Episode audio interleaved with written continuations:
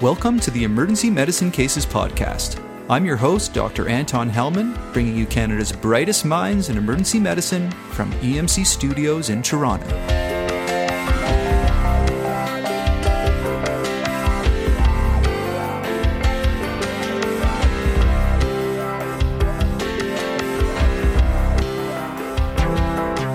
As the holiday season approaches and 2014 comes to an end, I'd like to sincerely thank you and the many thousands of EM Cases listeners worldwide like you for listening, for your emails, your tweets, your Facebook comments, and your general support. There's a lot of individuals in particular that I'd like to thank at this time.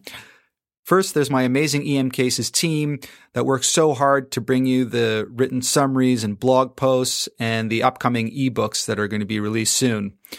Keerat Grewal, Lucas Chartier, Michael Killian, Taryn Lloyd, Eric Kanha, Claire Heslop, and Niran Argintaru. I really want to thank you all. I also want to thank my advisory board for their words of wisdom and their support. Joel Yaphe, John Foote, Kuldeep Sidhu, Eric Letovsky, Shirley Lee, Rick Penciner, Walter Himmel, and Sanjay Mehta as well as the EM Cases Simcast team, Sev Perelman, Andrew Petrosoniak, and Chris Hicks, who have been working with me on the upcoming Simcast educational video series that will be released in a few months. I want to thank Teresa Chan, my co host on the Journal Jam podcast, for her amazing educational mind and her friendship, as well as Michelle Lin for the fruitful collaborations that we've started in 2014. And of course, I want to thank the incredible guest experts that I've had the honor to work with on the show over the years, which total more than 60 brilliant minds in emergency medicine. I can't believe that since its inception almost five years ago, EM Cases has grown into this sort of educational institution with more than 25,000 downloads of podcasts each month. And EM Cases just wouldn't be what it is today without the incredible support of the folks at SREMI, the Schwartz Reisman Emergency Medicine Institute. That's Bjug Borgundvaag, Shelley McLeod, Shirley Lee, Rick Penciner, and Howard Ovens. That's the nonprofit academic institute whose mission is to improve EM research and education in Canada. Oh, and I can't forget to thank the folks at TREKK. That's Translating Emergency Knowledge for Kids, the nonprofit Canadian organization whose mission is to disseminate pediatric EM knowledge to community EDs who've been a great help in sourcing the brightest minds in pediatric EM and disseminating the EM Cases podcasts. Now, I hope I didn't forget anyone. I got to say that I do feel like the luckiest guy in the world to be doing what I'm doing on EM Cases. So, again, thank you to everyone. So, now getting on to business. The last podcast of 2014, we have the one and only father of EM clinical decision rules from the Ottawa Hospital Research Institute, Dr. Ian Stiell, talking about one of his favorite topics, atrial fibrillation. Now, before you listen to the podcast, I do suggest that you listen to episode 20, which covers all the basics, the ins and outs, pearls and pitfalls of atrial fibrillation up to 2012. In this podcast, we'll be updating you on the newest on AFib and getting the opinion of one of the most influential researchers of our time on the subject. So without further ado, here's Dr. Ian Stiell on AFib. As if it's not awesome enough that Ian Stiell took time out of his busy schedule to record a podcast for EM cases on clinical decision rules and risk scales, he also agreed to a podcast on one of his favorite EM subjects, atrial fibrillation and it's incredibly timely, as brand new guidelines have recently been published, one by the Canadian Cardiovascular Society, with Dr. Stiell as the only EM author, and the other by the American Heart Association. So it's my pleasure and honor to have Dr. Stiell back on EM cases. Welcome, Dr. Stiell. Thank you, Anton. It is great to be back. Fantastic. Now, the first topic I'd like to tackle in this atrial fibrillation podcast is the age old question of rate control versus rhythm control. Now, the landmark AFFIRM trial from way back in 2002 was an RCT with more than 4,000 patients that showed no significant difference between rhythm control and rate control for AFib in terms of morbidity or quality of life. So, Dr. Stiell, what do the Canadian guidelines recommend in terms of rate versus rhythm control, and what's your take on this long debated issue? So the uh, Affirm trial is over 10 years old and it never did apply to emergency medicine patients. So very few ED patients with AF less than 48 hours were in that trial. And I've discussed it at length with the, the lead author, George Wyse from Calgary. Most of these were patients that had been in AF for a much longer period of time.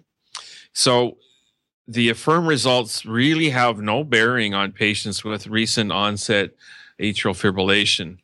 That said, we know that when we see a patient in the ED with recent onset atrial fibrillation or flutter, that we have the option of just slowing them down and sending them home on oral anticoagulants, or we have the option of cardioverting them back into sinus rhythm. And the latter is typically what most Canadian emerge docs are doing in this day and age.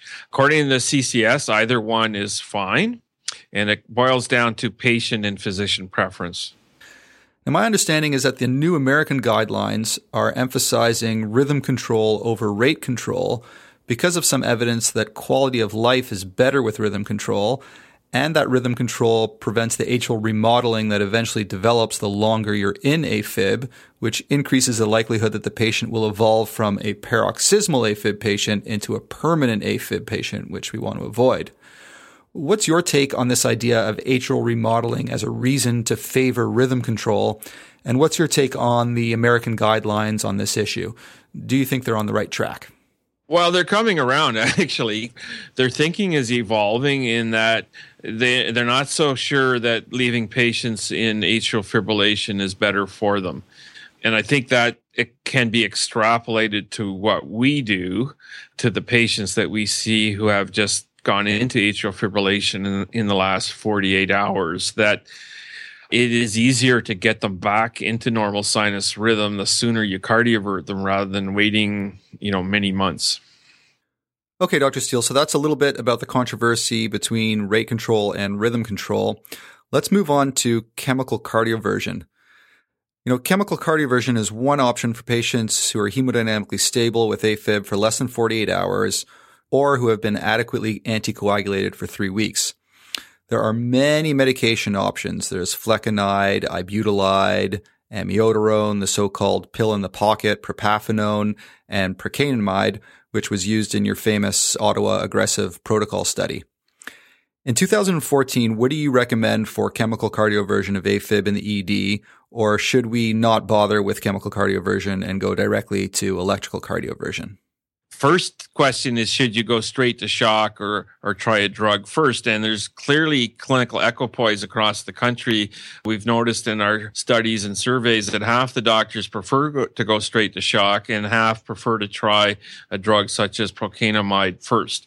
And i think both camps can't claim that there's really strong evidence supporting their preference over the other. So to some degree the right answer is physician and patient preference uh, that said, we are conducting a randomized controlled trial based in Ottawa to compare the two regimens. So hopefully we'll have better evidence to support one or the other approach uh, in the near future.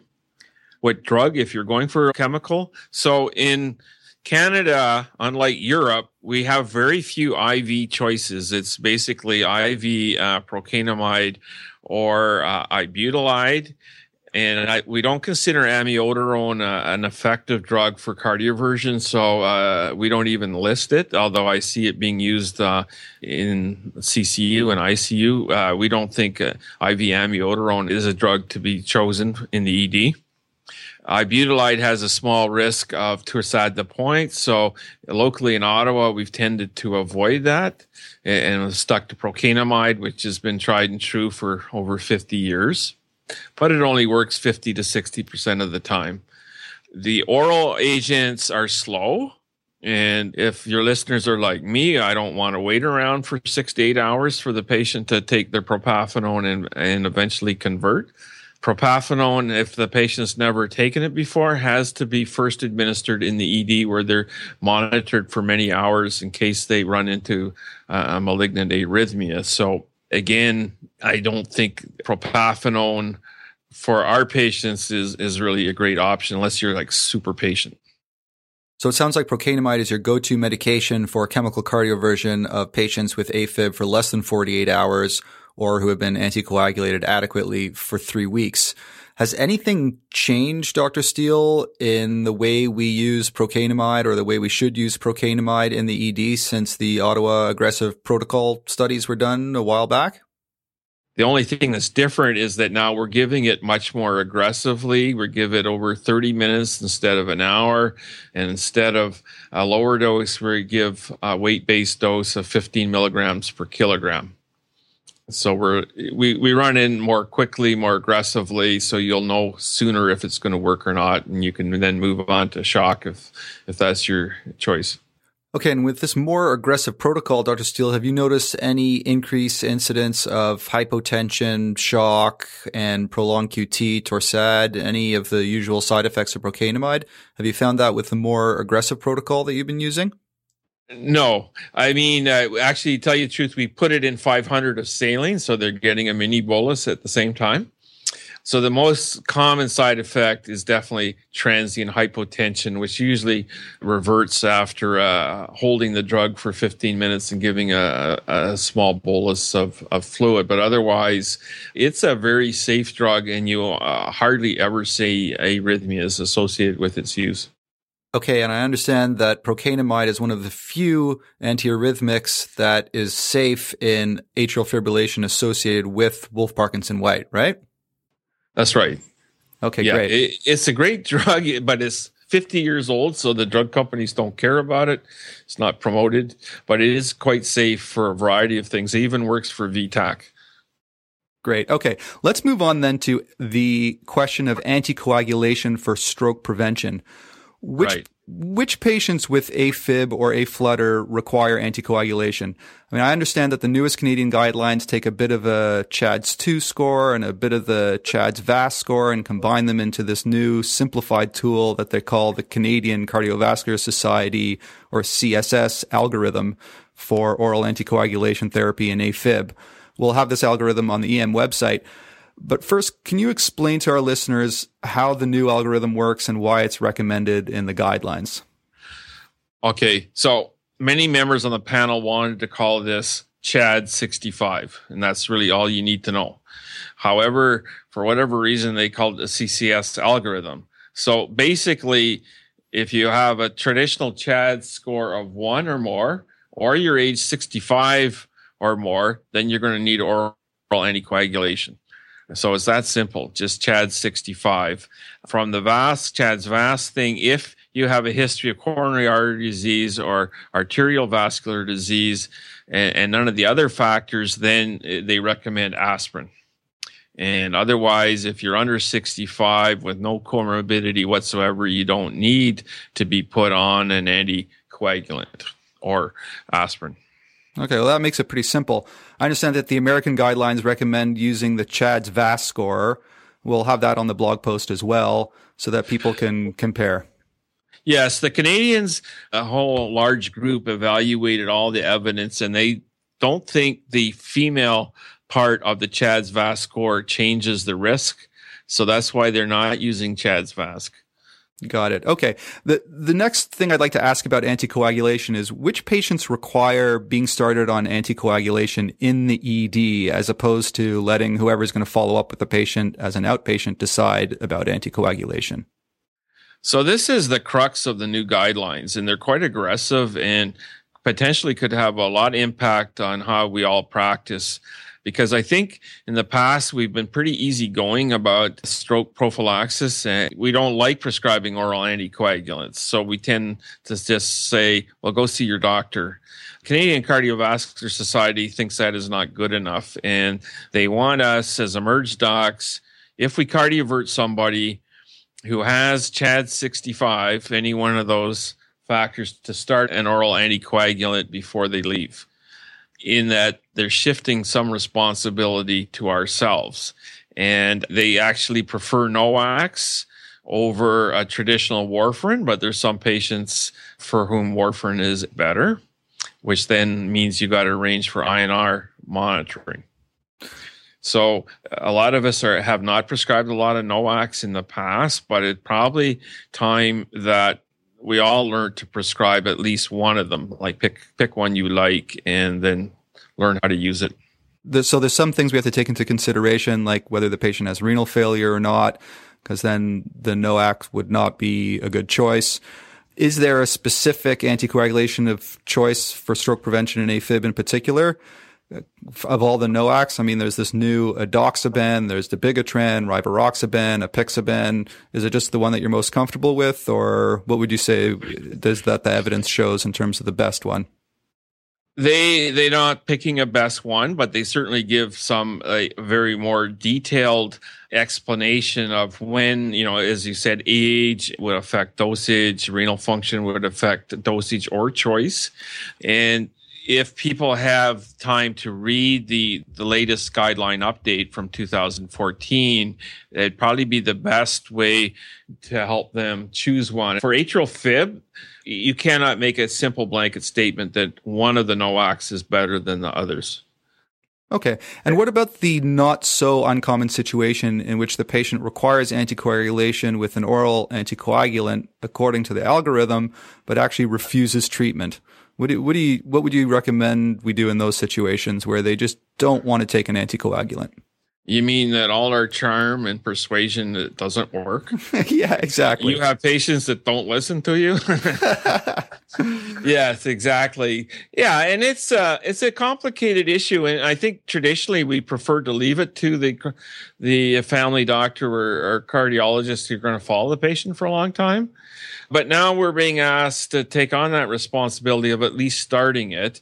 So if they refuse, then uh, your only recourse is to really encourage them to see their regular doctor, but at least put them on aspirin in the meantime. And, and I might just add then, so what are the barriers to them taking an oral anticoagulant? Well, if it's a NOAC, they don't have to worry about INR monitoring anymore, which is a big plus. The downside is that it's expensive. Those drugs are all very expensive, which is fine if you have private uh, drug coverage. If you're covered by your provincial plan, they all have a restriction that you have to make a case that INR monitoring is not feasible for this patient or that they have tried warfarin and it's failed. So there are f- definitely financial barriers to going with the NOACs, but otherwise they'd be much simpler to use. And they have the added bonus actually that they take effect same day. Right. Yeah. My understanding is that it only takes a couple of hours, for example, for dabigatran to start working.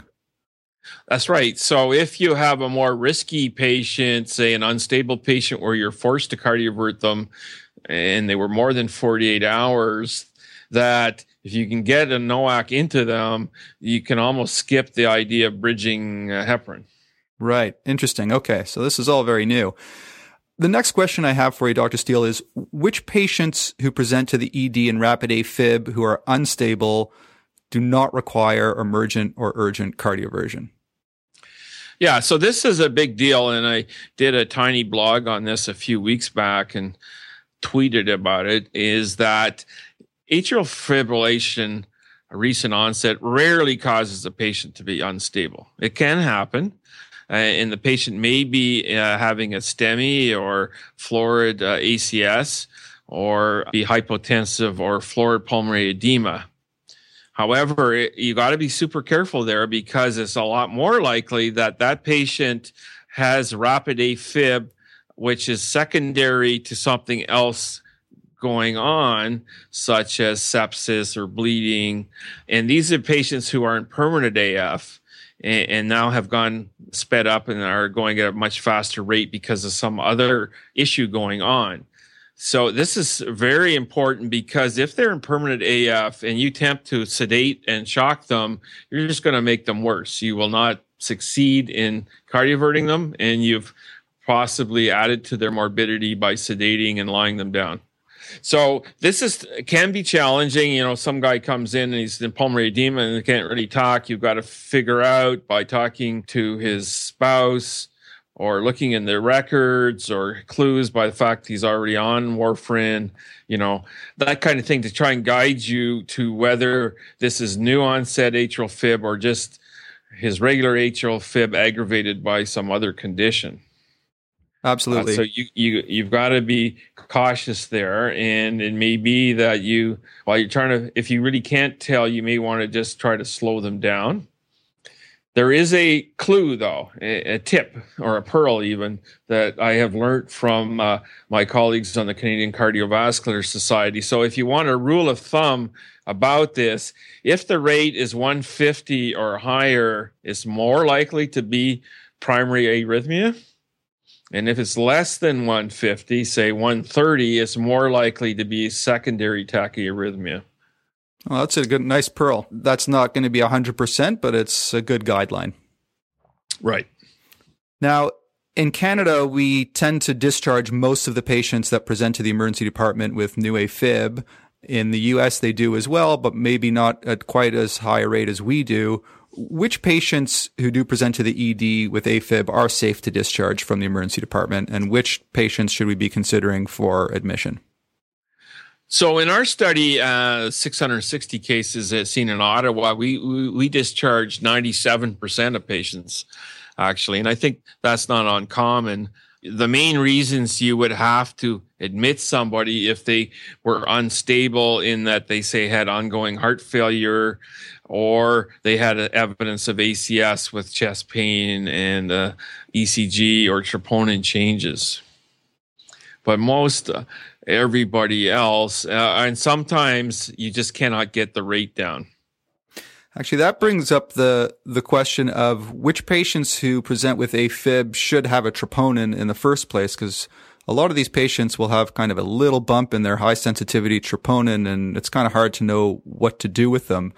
Uh, you know, do we need to be ordering troponins on all patients who present with new AFib? Um, how do you deal with the results of a slightly elevated high sensitivity troponin? You're right. So I deal with it by not ordering it.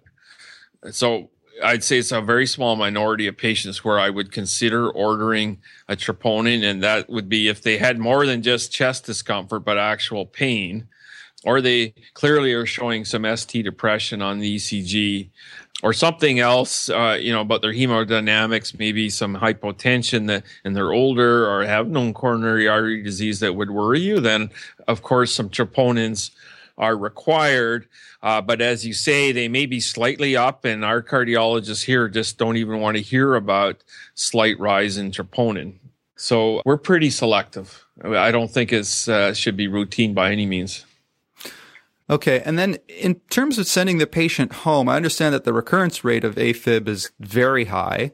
And let's say you've cardioverted a patient in the ED, you've decided to send them home. Is there any value in prescribing an antiarrhythmic medication so that the patient doesn't bounce back again with AFib the next day or a few days later? Well, unfortunately, there's no safe and effective drugs to prevent recurrence. So the answer is no. I would say that it should be very rare that we're prescribing anything. Uh, amiodarone was out of favor for a while, but now it's back in favor as the most effective preventative drug, but it has serious toxicity and risk of pulmonary fibrosis. So I don't think that's a drug uh, that we would be prescribing for our patients.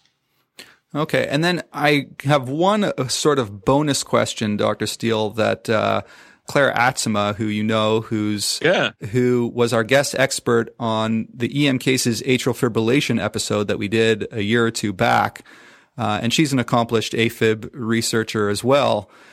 She asks, based on the JACC study by the Finnish group entitled "Thromboembolic Complications After Cardioversion of Acute Atrial Fibrillation." the Finnish cardioversion study. Is it safe to cardiovert all non high risk AF patients who have it for less than 48 hours? For instance, what if these patients have some of the risk factors that are identified in that study, like heart failure, old age, diabetes, vascular disease, or are on ASA or clopidogrel? Okay, that's an excellent question, and it's such a good question that I put it to the panel, the CCS panel, and I got a whole host of answers from them. So I can tell you that we have a, a commentary being published uh, early in the new year in the Canadian Journal of Cardiology on this very question. Uh, myself uh, and two cardiologists have written it in, in trying to address the study, the Finnish study, which they followed thousands of patients over a 10 year period, and they followed all the patients that were not put on oral anticoagulants and they found that overall the rate of stroke in 30 days was about 0.7%. So it does occur. It's not unheard of. So these are patients less than 48 hours. And that those that had the stroke typically had one of the CHAD's risk factors. So that puts their risk up above zero. And that is possibly one reason that we're now recommending that you start patients on NOACs. There was a second paper that suggested that it was safer to cardiovert people less than 12 hours than than between 12 and 48 hours. And that of course uh, concerns emerge docs quite a bit. The panel decided that that data is not good enough to change practice at, at all. In this article that will be coming out uh, early in the new year will kind of review the arguments uh, against changing the 48 hour rule. So that uh, hopefully will be published in uh, January or February in the Canadian Journal of Cardiology. So when it does come out, I'll try my best to circulate it out amongst the emergency medicine community. So it's a really good question. Okay, so suffice to say for now, we should be sticking with the 48 hour rule that we've been doing for years. Exactly. Okay, great.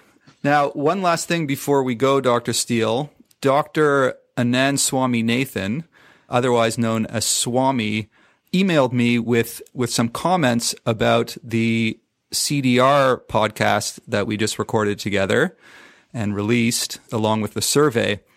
Swami had some comments to say about how they view CDRs and also atrial fibrillation in the US. So I'll post that along with this podcast, and uh, I'd like to hear what your reaction is is to it. You know, in the CDR podcast, we had talked about some of the differences between how the U.S. practice and how the Canadians practice. Some of the barriers to using the CDRs uh, depend on where you practice. So we'll get to hear from Swami to get an American perspective on the use of CDRs as well. Yeah, no, that's terrific. Uh, I love talking about this stuff, both topics, CDRs and atrial fibrillation, with my U.S. colleagues, uh, because, as you say, and we did say that their practice uh, seems to be a lot different from Canadians. I'm looking forward to seeing his comments. Okay, great. Thank you very much, Dr. Stiell. It was an absolute pleasure again. Unfortunately, this time Hans Rosenberg couldn't join us but that was some really valuable, informative stuff about atrial fibrillation that we just discussed.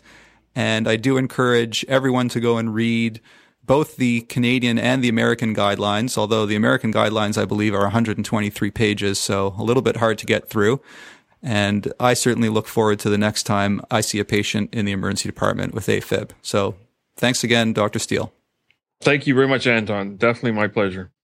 And thanks to all the folks for filling out the surveys for this podcast and the CDR podcast. We'll hopefully have those results published soon. So until next time, in 2015, take it easy.